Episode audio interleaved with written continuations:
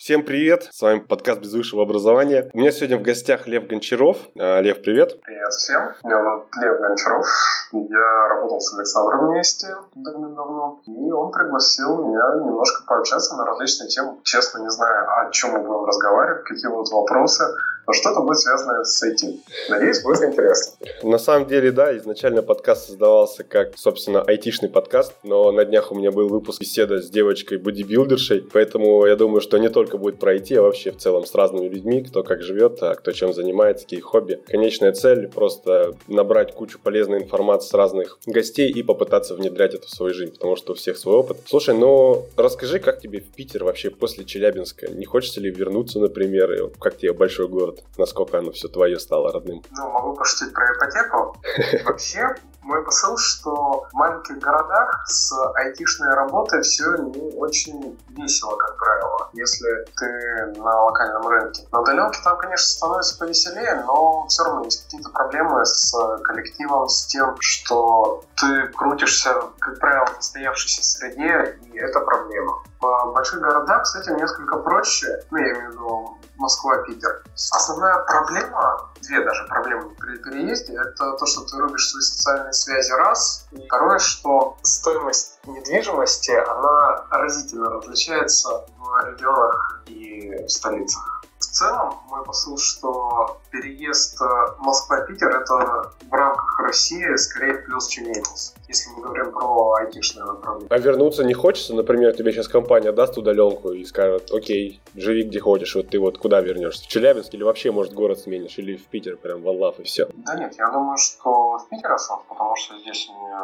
вся, вся семья, то есть не только я переехал, uh-huh. и родственники, родители, сестра, плюс оброс некоторым множеством социальных связей. В целом-то меня все устраивает, кроме того, что нету солнца с декабря по февраль. А, в основном все хорошо. Так что ответ, пожалуй, нет. Я, на самом деле, тоже из той категории понаехавших, которых не особо любят в Москве. Я там приехал из Нефтеюганска, это город-то вообще там сто тысяч, сто тридцать тысяч человек. Ты меня иногда спрашивают, не хочешь ли вернуться? Я думаю, что нет, потому что ты уже как бы побывал в большом городе, гораздо больше возможностей, больше вариантов для саморазвития. Но если ты, например, нашел удаленку, да, там, то зачем привязываться к одному городу? Мы вот сейчас планируем, наверное, в январе на месяц умотать в теплые страны, попробовать новый режим, когда нет у тебя ничего доступного под рукой, нет кальяна, нет двух мониторов, просто, знаешь, ноутбук, планшет и часовой режим там плюс пять к Москве. Придется, конечно, наверное, попотеть. У тебя вообще был опыт куда-нибудь так уехать на долгий период времени? На долгий период времени нет, потому что все-таки я человек семейный, жена, ребенок, семеро по лавкам, вот это все.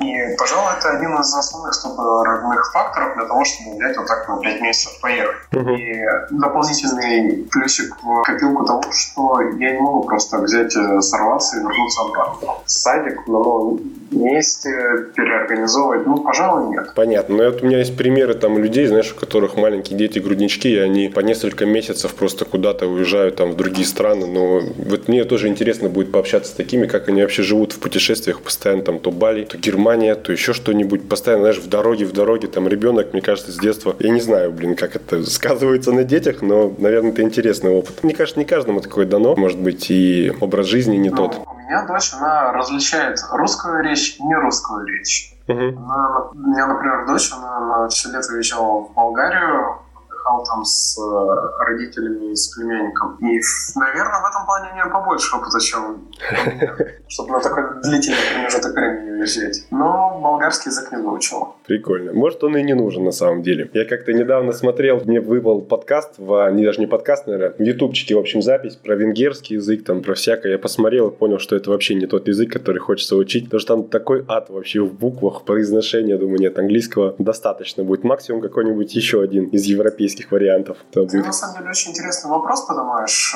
с тем, понадобится язык или не понадобится. Безусловно, если мы говорим про экзотичные языки, маловероятно. Но в айтишной среде, по факту, стандарт — это знание английского языка. От этого ты никуда не денешься. Если ты надумаешь вдруг об каких-то там тракторно-миграционных мотивах, мотивах, то тебе понадобится знать язык страны, в которую ты поедешь. И кто знает, куда ты поедешь? Хорватия, Черногория, Пакистан. Ну да.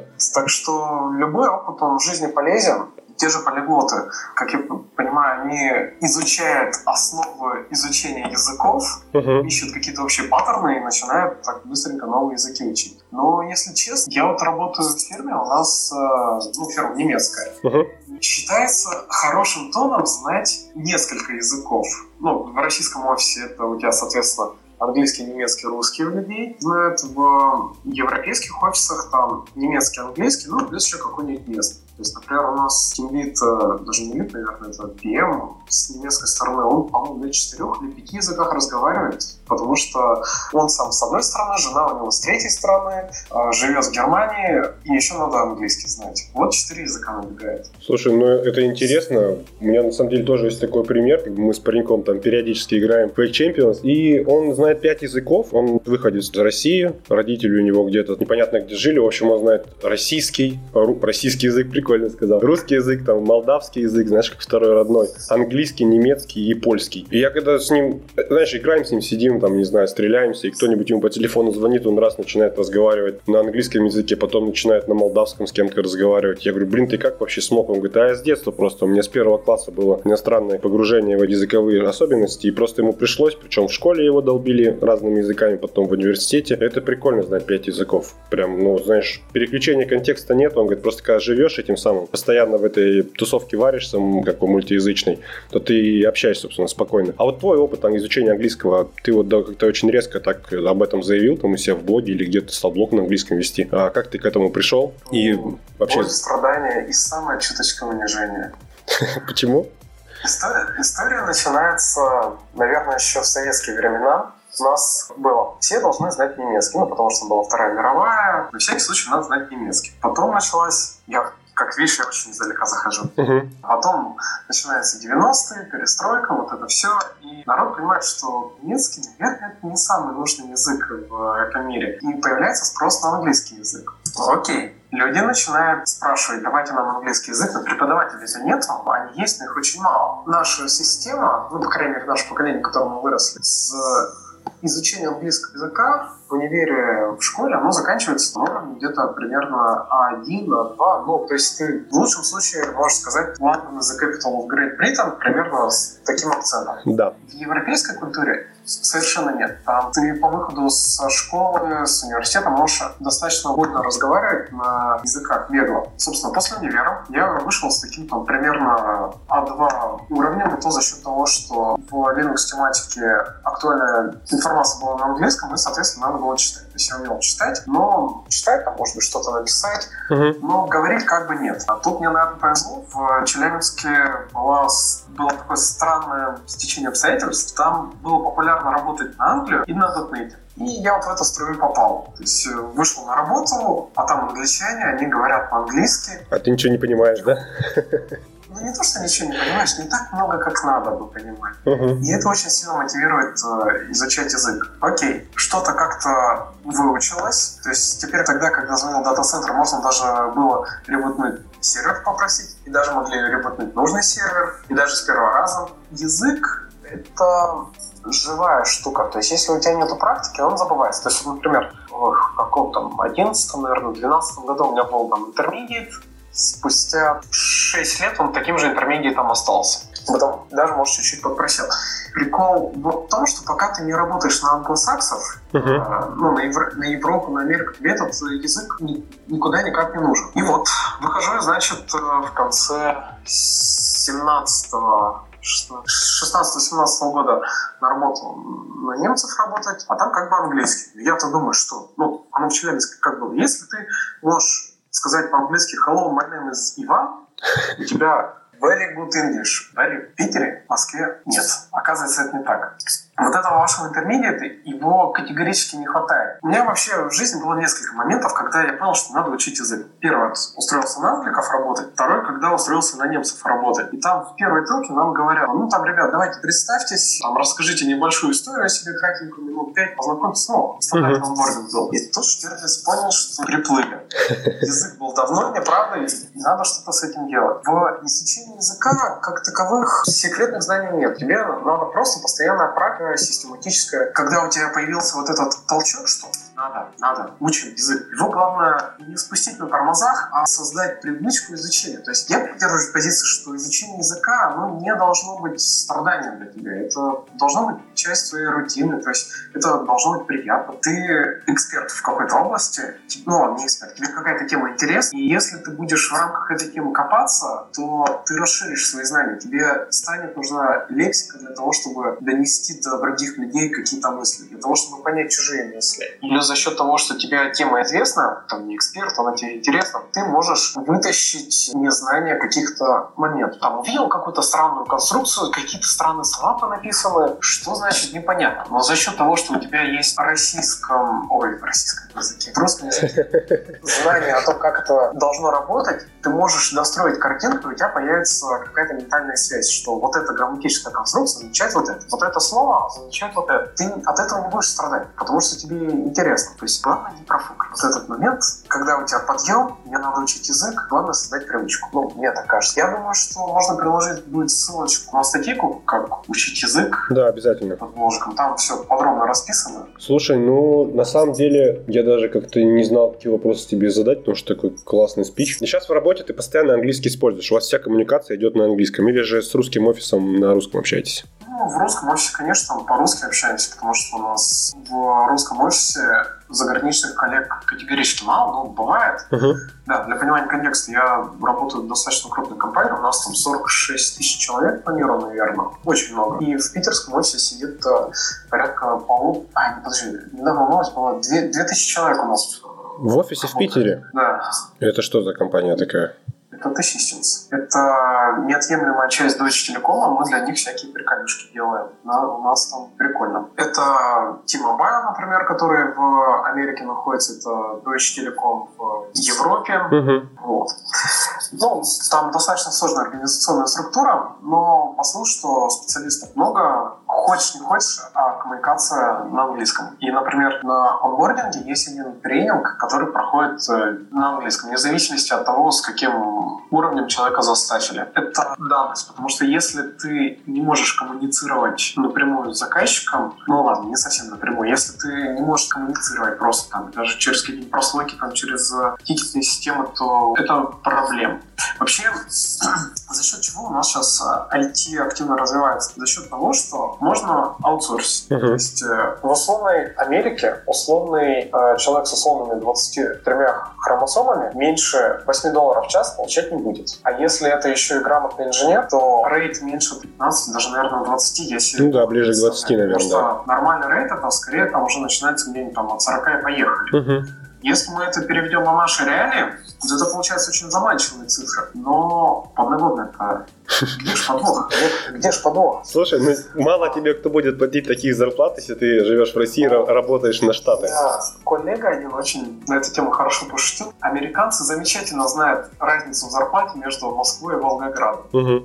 Да, если ты не знаешь язык, если между тобой и заказчиком есть какие-то дополнительные прослойки, ну, например, человек, который знает язык, человек, который тебе подыскивает задачи, то твой гипотетический рейд уменьшается. И, собственно, если в условной Америке ты можешь работать на рейте сорок в час, то когда это у тебя превращается в офис с кофе, печеньками, поиском клиентов, финансовой подушкой, тринадцатой зарплатой, менеджером, который обеспечит сглаживание таймшифта, то у тебя рейт порежется. Нем- немножко упадет. То есть, чем больше прослоек между тобой и заказчиком, тем сложнее тебе будет оперировать увеличением рейта. Угу. Вот. Я к чему веду? Не знаешь язык? Ниже рейт, потому что это данность для коммуникации. А вообще, ты когда в эту компанию устраивался, насколько сложным был процесс собеседования, сколько раундов проходило, как общался? Вот расскажи про это. Очень неожиданный вопрос. Скажем так, я в своей жизни видал категорически разные собеседования. Начиная от пяти минут до... Реально там собеседование было пять минут. До, наверное, трех с половиной часов. Может, четырех. Я даже, я даже догадываюсь, про какую компанию ты говоришь. Ну да, да. На текущее место у меня собеседование было в очень приятной форме. Стандартная схема там вначале с эйч ар-ами, а по технической части это было скорее как беседа. То есть мы пообщались, что а такие кейсы видал, ну да, а, а как тут справлялся? Но, опять же, этот процесс собеседования, техническая часть, она зависит от конкретной команды, конкретного человека. Ну, от позиции, кстати, на которую ты собеседуешься, зависит. Uh-huh. На, на джуна есть там смысл погонять, про какие-нибудь паттерны программирования поспрашивать, про модели оси там поспрашивать. Базовые вещи, чтобы понять вообще, что там человек слышит, может, какой-то чек-лист. На сеньорских позициях, мне кажется, это уже надо какой-то би си би сводить, то есть там понять, как человек мыслит, с какими кейсами сталкивался. На собеседовании же у тебя ограничения по времени обычно есть. Ну, ну да, сорок, сорок, сорок пять минут, час, да. Угу.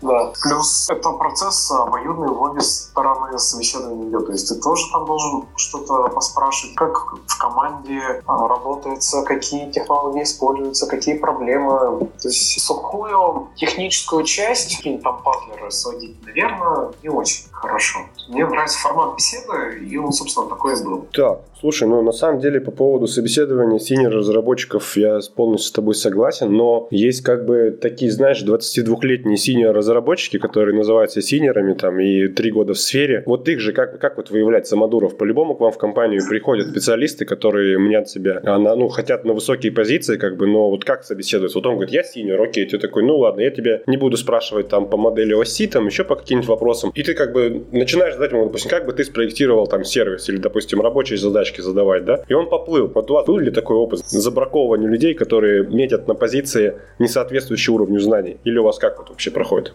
Я не хожу в основном по собеседованию, то есть я больше с технической стороны, очень редко туда хожу, не знаю, наверное, за последние два года на собеседовании был раз пять. Каких сценариев ты описываешь? Во-первых, поясню, на техническом собеседовании про деньги нет разговора. Это в другом месте решается. Uh-huh. На техническом собеседовании оценивается то, как человек думает, как он решает кейсы. В целом, как бы, обычно видно по человеку, потому какие он вопросы задает, какие решения предложит. То есть это выбор. Касательно возраста, сложный вопрос. Говоришь, мне кажется, в каких-то кейсах вполне может быть человек с малым возрастом, но зрелым взглядом на используемые технологии. Ну, вот, например, фронтенд или мобильная разработка, да, как мейнстрим, то есть вполне возможно там быть senior Dart разработчиком или там React Native разработчиком, там в принципе за три года, я думаю, можно очень даже подрасти, учитывая, что это новая технология. Давай вообще разберемся, что такое senior, что такое junior. В моем понимании junior — ты ему даешь на вход детерминированную задачу uh-huh. и детерминированное условие, что значит эта задача сделана. Middle — ты ему просто скармливаешь задачу, он работу работает. Senior — ты приходишь с проблемой, и он тебе предлагает оптимальное решение проблемы в твоей ситуации. То есть, может быть, он вообще скажет, что это не проблема, делать не надо. Uh-huh. С лидами это уже человек, который конвертирует потребности бизнеса в задачи той гранулированности, исходя, набирает гранулировку задачи, исходя из тех, кто у него в команде есть. А есть много джунов, ну, значит, будем дробить задачки максимально да, мелко. Максимально мелко, согласен. Соответственно, сеньор — это про зрелость мышления, что человек понимает проблему, с которой к нему пришли, понимает контекст этой проблемы и может предложить решение. Скорее всего, для того, чтобы предлагать решение, надо повидать некоторые вещи. Может быть, там человек попал в какие-то условия, что он там кучу проектов повидал, как они развиваются, ну, какую-то там плодородную среду попал. Глот, глотнул своего в жизни. Но, скорее всего, все-таки сеньор — это, кажется, даже шесть. Uh-huh. Потому что вещи надо повидать, почувствовать, смотреть. Ну, не исключаю, что кто-то, может быть, с меньшего. Но так вот, смотря через призму для понимания контекста, я в айтишной сфере, наверное, около четырнадцати лет кручусь со второго, первого курса универа и повидал много разных, соответственно. И вот кто сеньоры, не могу сказать, чтобы кто-то три года был. Но, опять же, там, администрирование, из которого я пришел в DevOps, оно подразумевает, что у тебя должен, должен быть достаточно широкий взгляд на вещи, чтобы видеть картину в целом, что происходит. А это, опять же, для получения этого кругозора надо время потратить. Программирование, может быть, оно по-другому. Ну, то есть, нет, там, наверное, может быть какой-нибудь условно там сеньор в каком-нибудь фреймворке, и один коллега называет там Java-обезьяна, такой не очень толерантный термин. Чел- человек, который выучил один фреймворк, он его знает, как он устроен, но дальше право-лево особо не в теме. А вот сеньор, он, скорее всего, не только вот этот фреймворк знает, а еще чужую грядку может обучить. Может такие все си ай/си ди посмотреть, что там настроить, в общем, обсервабилити. У меня есть как бы тоже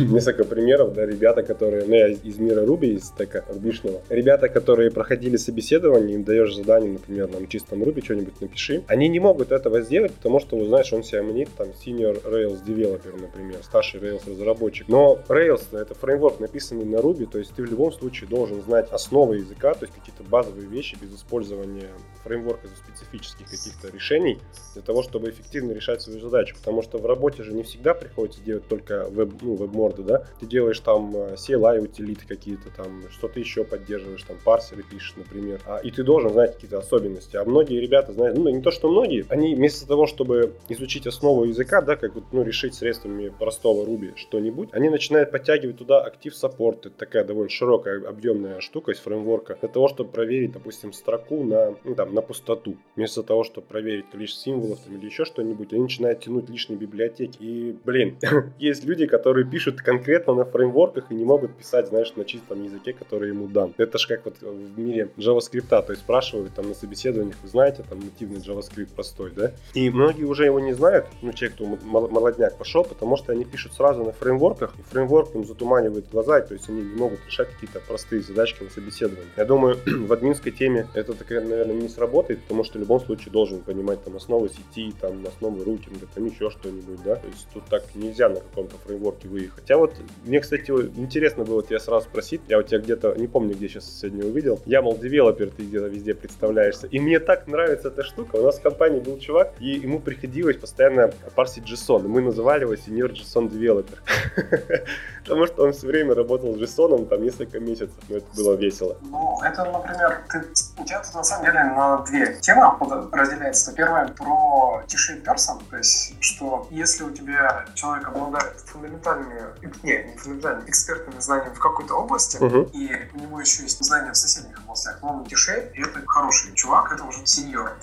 И то, насколько у тебя широкий зонтик, глубина экспертизы, это вот тебя символизирует как T-shaped person, писарь, например, про вот это, как мне кажется. Ну да. К вопросу узкоспециализированности в админа DevOps эс эр и-шной тематики. Вот смотри, у нас в вот этой всей инфраструктурной теме есть тоже некоторая специфика специализации. То есть, например, человек может знать, как работает сеть, сетевик. Uh-huh. Это обладает своей экспертностью, право-лево уже не может. Могут быть люди, которые умеют, словно, только из кирпичиков в эй дабл ю эс собрать инфраструктуру. А там как сети работают, ну, наверное, можно такое встретить, но скорее нет, потому что сфера еще молодая, и люди в DevOps приходят из админства. А там, как ни крути, у тебя есть бэкграунд по другим технологиям.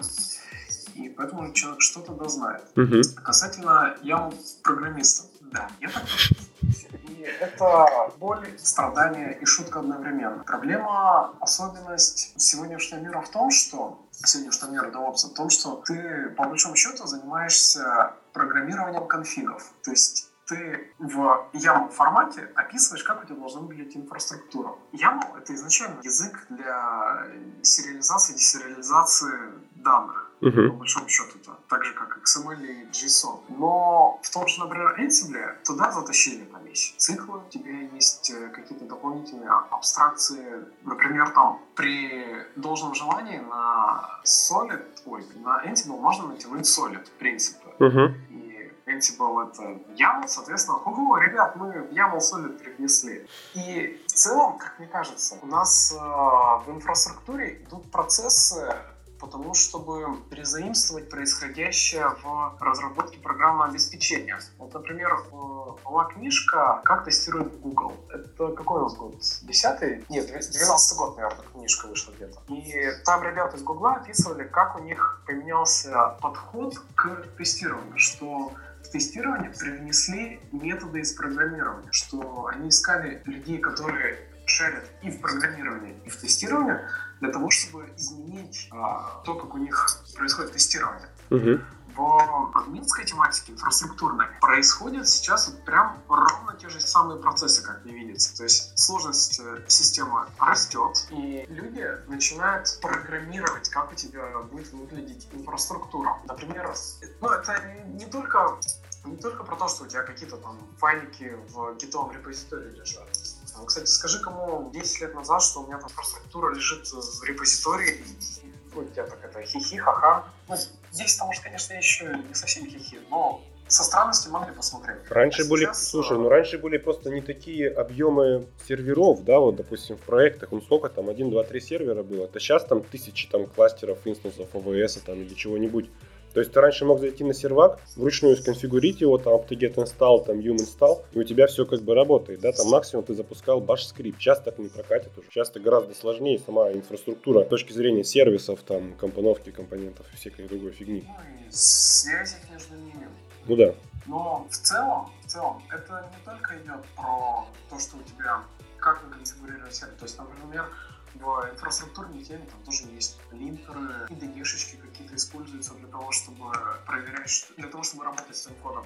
Те же практики, икс пи-шные практики, экстремальное программирование, uh-huh. практики, uh-huh. там, например, парное администрирование, парное программирование, какие-нибудь... Ну, в общем, идея в том, чтобы укоротить фидбэк-луп, для того, чтобы как можно быстрее получить обратную связь касательно твоей инфраструктуры. Там вполне можно для этого переиспользовать практики из икс пи. То есть, например, у тебя садится один человек, а второй ему говорит, там, как писать. Есть, конечно, сложности с этим определенные, что у тебя нельзя просто взять инфраструктуру и тестировать. Программирование ты, грубо говоря, взял кусок кода, там, его замок, у тебя есть все механизмы для того, чтобы абстракции использовать корректно, там, какие-то объекты подсунуть в инфраструктуре, но это все только зарождается. Ну да. Давайте сделаем си ай си ди для процесса си ай си ди. Это, кстати, не шутка. Если на дженке с метапа походить, там такое делают. В общем, в программировании начинает распространяться на инфраструктуру, я бы сказал, такая экспансия идет. Может, инфраструктура приближается к программированию, и оно как-то вот все вместе переплетается. Вообще, на самом деле, мы живем в достаточно интересное время. У нас еще можно найти людей, которые делали проекты от железа до дружелюбного буевого веб-интерфейса. Проблема сейчас вот в том, что в попытке борьбы со сложностью появляется много абстракций, их сложно все держать в голове. Если посмотреть фронтенд, сколько фреймворков? До тысячи. Да, да. Если посмотреть на сетевые протоколы, их в принципе не очень много, но тоже есть там какая-то вариативность. Мы, например, сейчас изучаем вопрос переезда с ай пи ви четыре на ай пи ви шесть. Это новый мир. У вас что, айпишники закончились? Почти. И у нас, у наших клиентов, в общем, надо ай пи ви шесть. То есть проблема, как раздробить предметную область проекта на вот эти домены знаний и в каждый домен найти человека, который за это шарит. А вот чтобы все в голове удержать и понимать каждый, как там кусочек работать, вот с этим сложность. И как раз вот эти efficient person, про которые мы говорили, mm-hmm. ну, как раз где-то вот здесь должно, мне кажется, быть, что за счет своей экспертности они проходят весь вот этот э, стек и понимают, что как там устроено работает.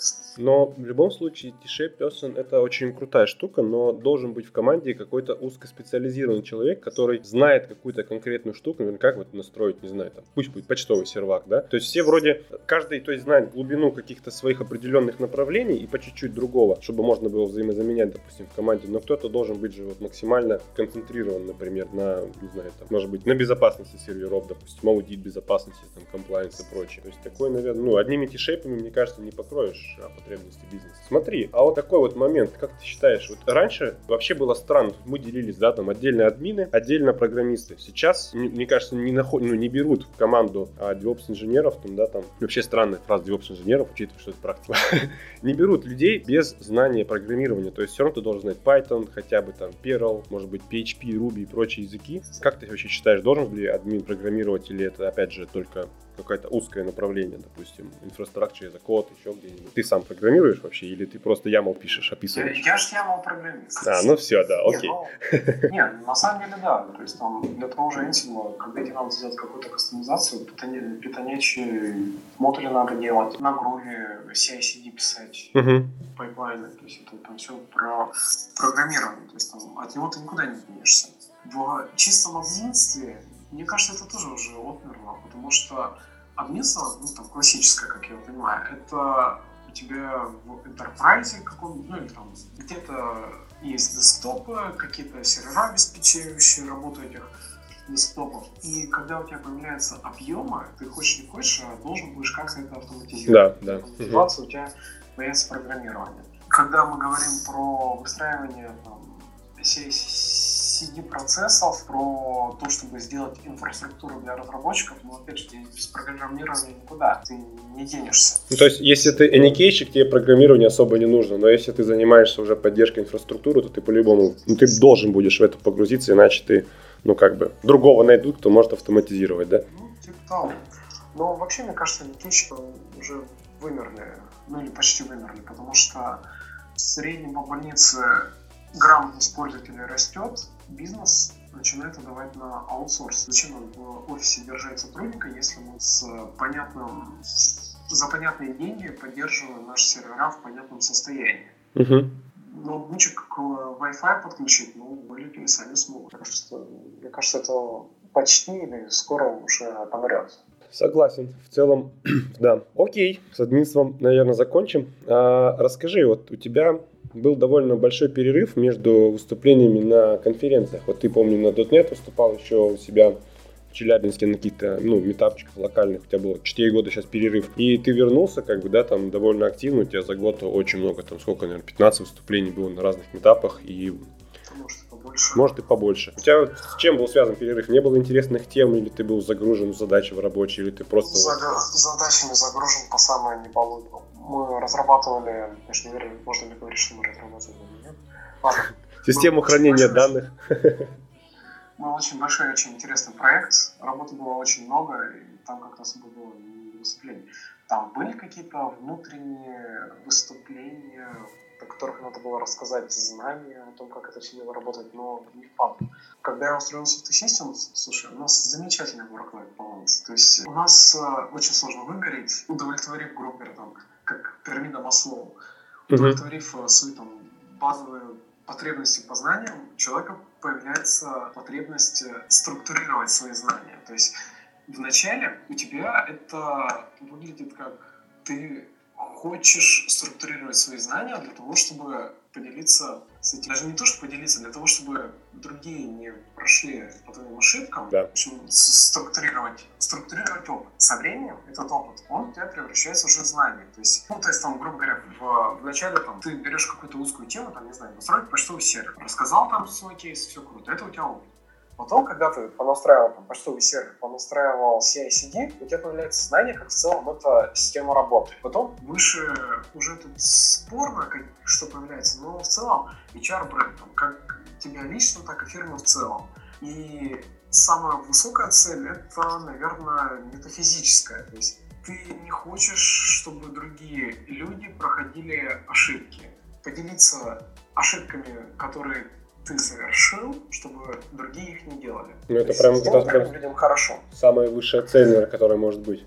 И я выступаю за тем, чтобы у меня набирается огромное количество кейсов, и я рассказываю про какие-то там фейлы, как мы это делали, для того, чтобы люди не проходили через вот эти же грабли. Угу. Примерно за вот этим. Прикольно. А мне еще нравится такой подход, что если ты хочешь что-то изучить, начни учить этому других людей. Вот, например, ты хочешь там разобраться в какой-нибудь, не знаю, там, специфической технологии или фреймворке. Подай заявку куда-нибудь на митапчик или на какую-нибудь конференцию, и ты просто обязан будешь себя заставить, свою там внутреннюю боевую единицу, освоить эту тему и что-нибудь рассказать. Как вот ты относишься к такому моменту? Например, когда не до конца да. подготовленный спец начинаешь что-то рассказывать. А, нет, подожди, подожди. А если ты... Тут два под вопросом. Первый. Mm-hmm. Можно ли рассказывать, если ты не эксперт в области? Да, можно. Потому что ты пока изучаешь, ты собираешь кейсы, ты структурируешь опыт других людей, перерабатываешь его и рассказываешь. Это вот, собственно, базовая потребность. Да. Я думаю, что это могут начинать... Ну, то есть middle вообще легко может выступать. Даже junior может выступать. Это не проблема. Учить других людей тут уже немножко сложнее. Для того, чтобы учить, ты что-то должен знать. То есть просто проструктурировав опыт, наверное, недостаточно идти учить людей. Ну, я имею в виду, что заявлять, я там эксперт в этой области, там, делайте как я, там все вот это правильно. Вот. Но, безусловно, когда ты делаешь коммит на паблик, что я сделал там такое выступление, это поможет тебе смотивироваться и сделать. Я, например, так решил с изучением языка. Например, я в компании провел два внутренних уже... Я сделал с нуля курс по Ansible и уже несколько раз его отчитал. И сейчас я хочу его отчитать на английском. У меня английский там где-то, ну, би два плюс, наверное. То есть разговариваю, какие-то там проблемы с произношением, иногда немножко непонятно объясняю. Но фишка в чем? Если ты делаешь коммит, что я вот там сделаю курс, тебе надо будет до вот этих людей донести мысль, они должны ее будут понять, дать тебе фидбэк. И, соответственно, вот это твои кривые фразочки, они обточатся, и станешь более правильно разговаривать. Ну, в теории. Uh-huh. Я, я на английском выступал раза три, наверное, только. На внутренних мероприятиях, одно на пабликах. Ну, интересно, а ссылки на паблик у тебя где-то есть? В блоге, а, может? На паблик там записи нету. Это было на Ти Мобайл Тап в этом году. Uh-huh. Рассказал про то, как мы в OneShift заезжали. А, внутреннее выступление, но твое внутреннее. Ну да, да. Может быть, на самом деле, я еще закнутился на DevConf выступить на английском и еще на одну Configuration Management Conf в Генте. Одно в Перл, другое в Генте проходит. Это Бельгия и Чехия. Вот. Не знаю, там примет программный комитет, мою тему не примет. Хочу попробовать выйти на вещание на английском языке, потому что это прям мотивирует. Говорить правильно, чтобы тебя поняли, доносить мысли. Вот, а...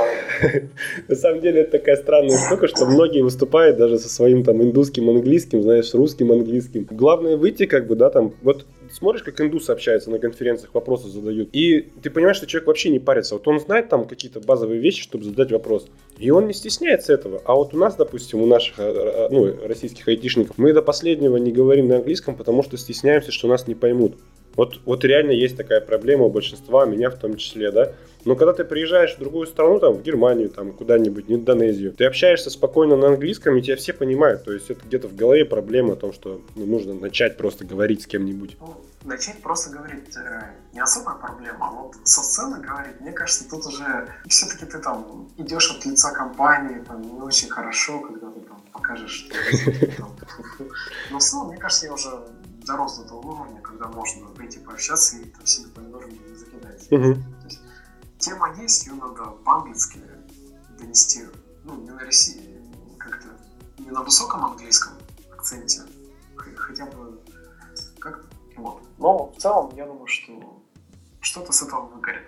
Ты, ты еще задавал вопрос, типа, почему такой скачок по темам получился. Я еще тут понял, что, ну, вот раньше мне казалось, там, вот мы там делаем какой-то кейс, там, ну, блин, ну, что там интересно, тут закопаешься в каких-то деталях, а потом я понял, что, оказывается, тебе не надо, чтобы у тебя кейс твой был всем интересен, тебе не надо абсолютно всем ее продать, тебе надо продать ее своей целевой аудитории. То есть вот у тебя есть какой-то топик, ты решил какую-то проблему, у этой проблемы, если есть более там пяти человек, кто испытывает, это значит, можно идти э, рассказывать. Согласен, с таким подходом абсолютно. Про пять человек это условная метрика, сейчас из головы придумал. Ну, то есть, если ты там сидишь в каком-нибудь телеграм-чатике и увидел, что там, там, не знаю, как, как протестировать эти новые плейбуки, ты такой, блин, так люди-то, оказывается, страдают от этой проблемы тоже. Пойду, рас, пойду расскажу, пойду расскажу. Все, пора, да? Да. Ну, типа, ну, да. И, собственно, так с, э, примерно все выступления получились. Слушай, ну, круто. На самом деле, такой довольно... Думал, мы с тобой, так, знаешь, минут двадцать пообщаемся, а вылилась такой довольно масштабную, интересную беседу. А так, если немножко отвлечься, если это не будет, там, эн ди эй, Есть ли у тебя какие-нибудь кейсы, таких, знаешь, прям failure stories, такой самой неудачной фигни, в которой вот ты до сих пор себя коришь, там думаешь, блин, вот я промазал, надо было по-другому все это делать? Какой-то, может, такой интересный кейс из жизни, там, из айтишной, может быть, а еще из чего-нибудь. Вопрос только, какую историю выбрать.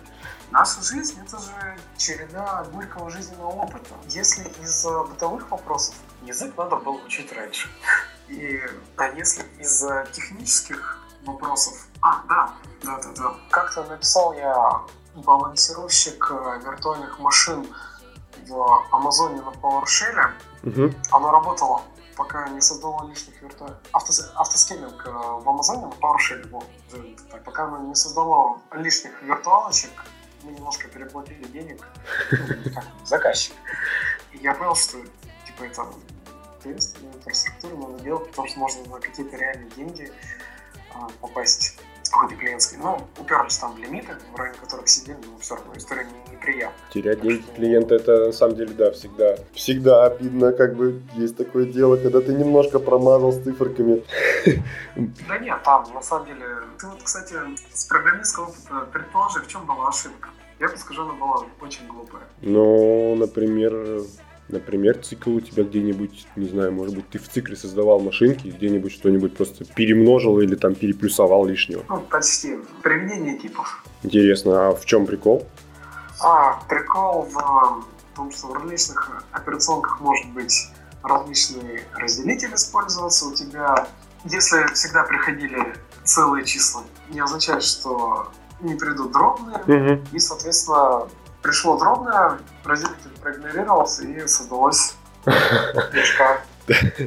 Слушай, ну это прям, это прям интересно. На самом деле, ты ожидаешь цифру два, и тебе приходят там два двоеточие сорок два, и ты двести сорок два единиц создал, да? Блин, ну да, это жесть. Окей. В целом ты очень верно уловил. Проблема была. Проверка пограничных условий. Плюс применение типов. Да, да. И вот примерно после вот этого у меня в голове закралось, что надо как-то вот тестировать то, что у тебя в инфраструктуре проходит. Ну, типа там, почему-то у парней, которые занимаются разработкой кода, у них там есть тесты, которые мы там все си ди гоняем, uh-huh. а в инфраструктуре нету. И это сейчас основной топик, за который я топлю, пожалуй. Вот, собственно, на июньском DevOps Conf я про это рассказывал.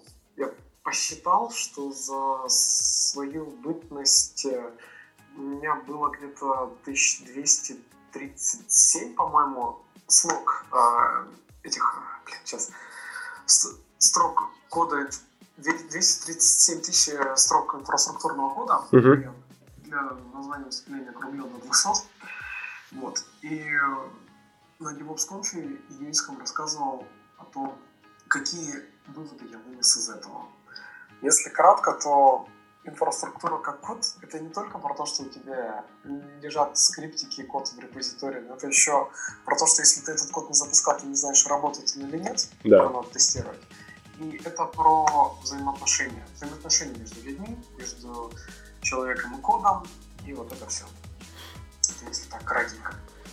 Я теперь понимаю, почему ты допустил опечатку с приведением типов, потому что ты очень интересно... округляешь двести тридцать семь до двухсот. Может быть, программирование не твое? Поэтому я могу программировать. Ну да. Слушай, еще, наверное, так под завершение. Вот раз тебе компания позволяет удаленку, расскажи, как вот ты свой день строишь, как ты успеваешь вот все делать? Или вот буквально недавно слушал прикольный подкаст. У нас нет удаленки. У нас мы ходим в офис, но при некотором желании есть возможность иногда работать из дома. О, как. Но это, в принципе, стандартно идти. А на удаленке, да, я работал.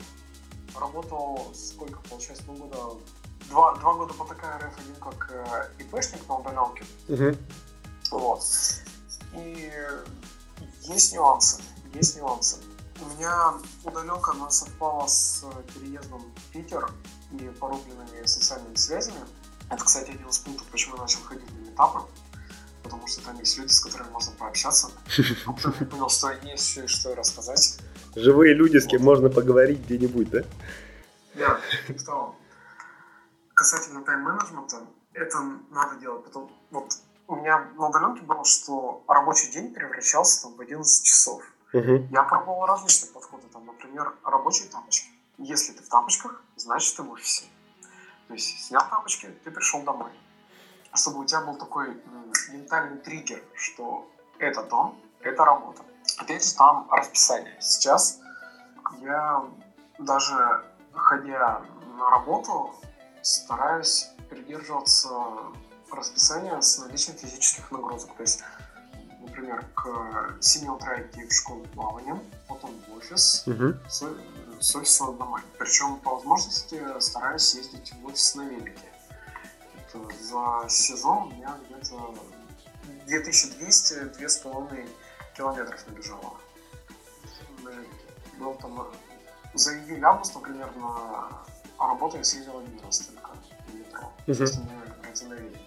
А пешком не вариант, офис далеко находится, да? Ну, не то, что далеко. От дома восемь километров. Не то, что далеко. Ну да. Ну, пешком не. А, кстати, а знаешь, на велике получается быстрее, чем на метро. На метро я еду сорок пять минут, а на велике тридцать, даже двадцать семь. Ну да. Так что есть профит определенный. И польза для здоровья еще и бесплатно, да? И не надо в очередях стоять с народом на вход в метро. Ох, велосипед, между прочим, тоже денег требует на обслуживание. Я вот себе так и не купил. Мечтал, мечтал, но я два сезона прощелкал. Позапрошлый, прошлый год, думаю, ладно, в следующем. А сейчас у меня перед Новым годом возникает мысль, так может следующий год вообще провести где-нибудь в теплой стране, а там нужен мотобайк. И опять я себе велосипед не куплю. Купи ашанбайк за полторы тысячи рублей от капитана не взяли. И поймешь, что тебе надо. Угу. Надо от велика. Ну, хочется, знаешь, сразу там взять прям хороший, там, тысяч за двадцать пять, чтобы прям вот на всю жизнь. А потом понимаешь, что... Кстати, хороший, что-то ты это... Маловато. Понимаешь, нет таких цен. Или много? Это дорого или мало? Это очень мало. О.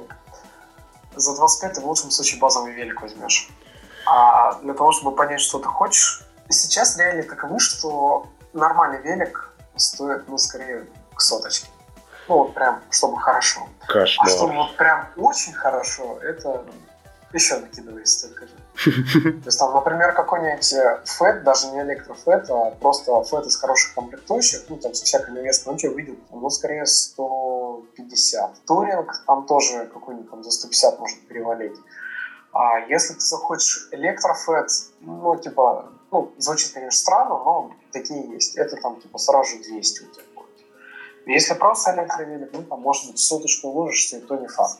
Я вообще катаю на велике, он, кстати, у нас в Челябинск приехал, ну, получается, с двенадцатого, наверное, двенадцатого, двенадцатого-тринадцатого года на нем катаю. Там всякую мелочевку, мелочевку, женок что поменял. Uh-huh. И так вот прикидываю, если переходить, то это там типа бюджет от соточки, а так в принципе катается, может еще покататься. Вот. А первый велик мы с женой взяли типа там по, за тысячу, за полторы, там, одиннадцатый-двенадцатый год. Велики посмотрели, ну вроде тема пошла. Uh-huh. Причем в первую выездку мы, лично мы, я погнал новую звездочку, неудачно переключившись. Вот. Ну, потом за эти же там полторы тысячи этот шамбайк продал и уже взял там более-менее поприличнее. Ну, вообще я тебе скажу так, если ты возьмешь базовый велик из там, джи ти, Merida, Cube, After, ну что-нибудь типа такого, там базовые модели, они, ну, я думаю, что двадцать пять начинаются, то у тебя его за глаза хватит на пятнадцать сезонов, uh-huh. а там уже глядишь и поймешь, что тебе надо. Может быть, попробовать другую схему. Взять какой-нибудь там ашенбайк за условную тысячу рублей на Авито, сейчас, кстати, самое время, откатать сезон, понять, что тебе вообще надо, не надо. Ну, такой типа эм ви пи сделал. Сделаешь эм ви пи, поймешь, надо тебе эту тему или нет, а там уже потом будешь вкладываться. Ну, потому что реально как бы велик, вот, я вот так прикидываю, ну, вот, буду себе брать, это сто плюс чувствую. Угу. Понятно. Вот, я думаю, это Ну да, я как бы и не беру, потому что, знаешь, где-то внутренняя какая-то, какой-то рубеж есть, типа, блин, зачем брать говновелик, если надо сразу купить нормальный, а потом думаешь, зная себя, ну, возьму я велик, да, но не буду я им пользоваться, например, и будет он стоять, как у многих, знаешь, на балконе, как бы, ну, не выключенный. Поэтому надо как-то что-то взять, блин, ВТБшный, знаешь, в аренду в Москве дают, там, на один день взять, покататься. Может, вообще не мое. Я на великах не катался с две тысячи третьего года, вообще ни разу. Я даже, может, кстати, и не поеду на них. Ты правильно говоришь. Ты можешь перенести а, капитальные затраты в операционные, угу, и, например, взять в аренду велик.